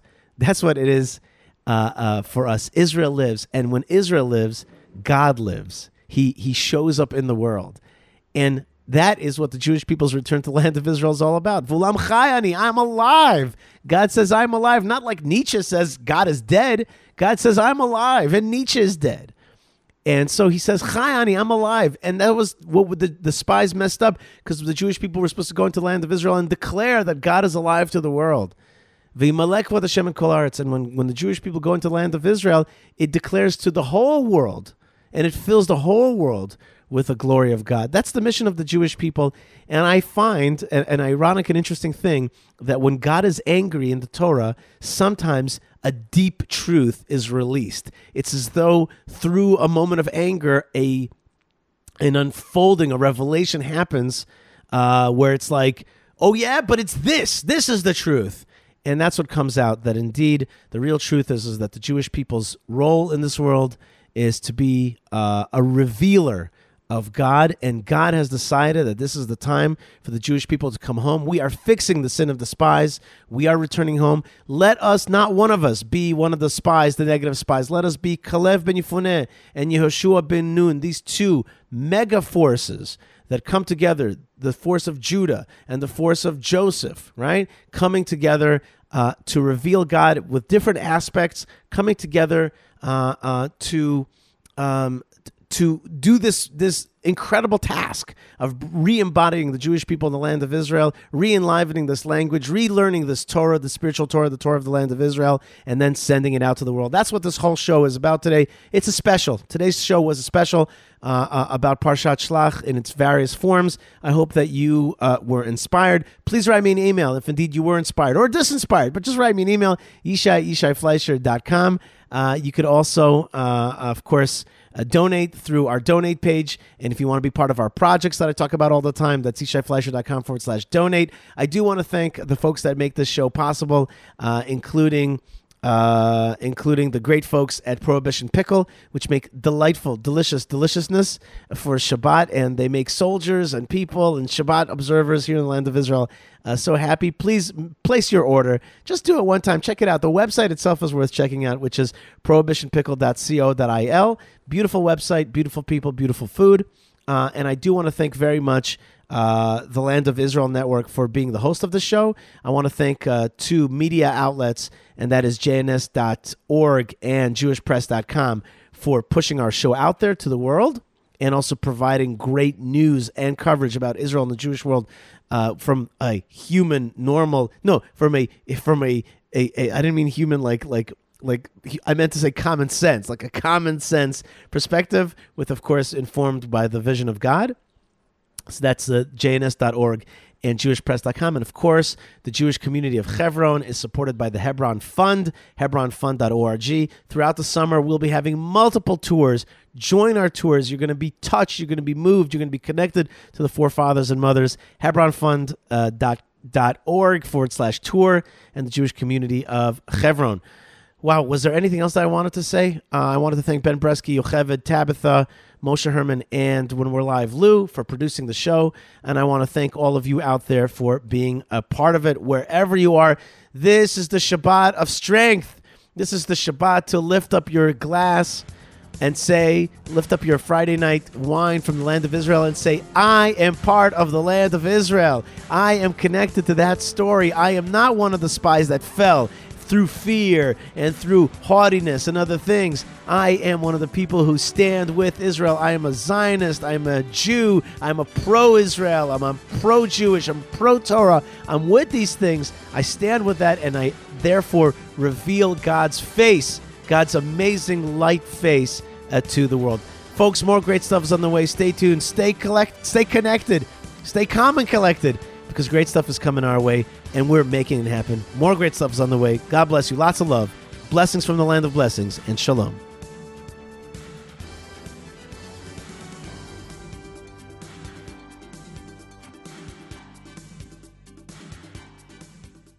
Hey everybody, this is Jeremy Gimpel. Have you heard about the Land of Israel Fellowship?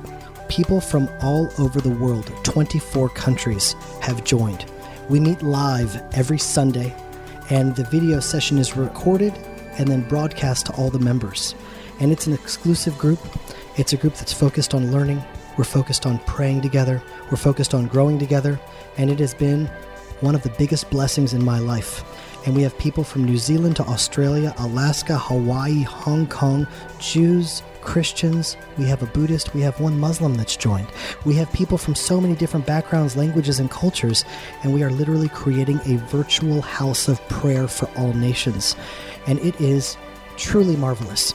And so if you want more information about that, please visit www.thelandofisrael.com slash fellowship. And I would love to see you next Sunday.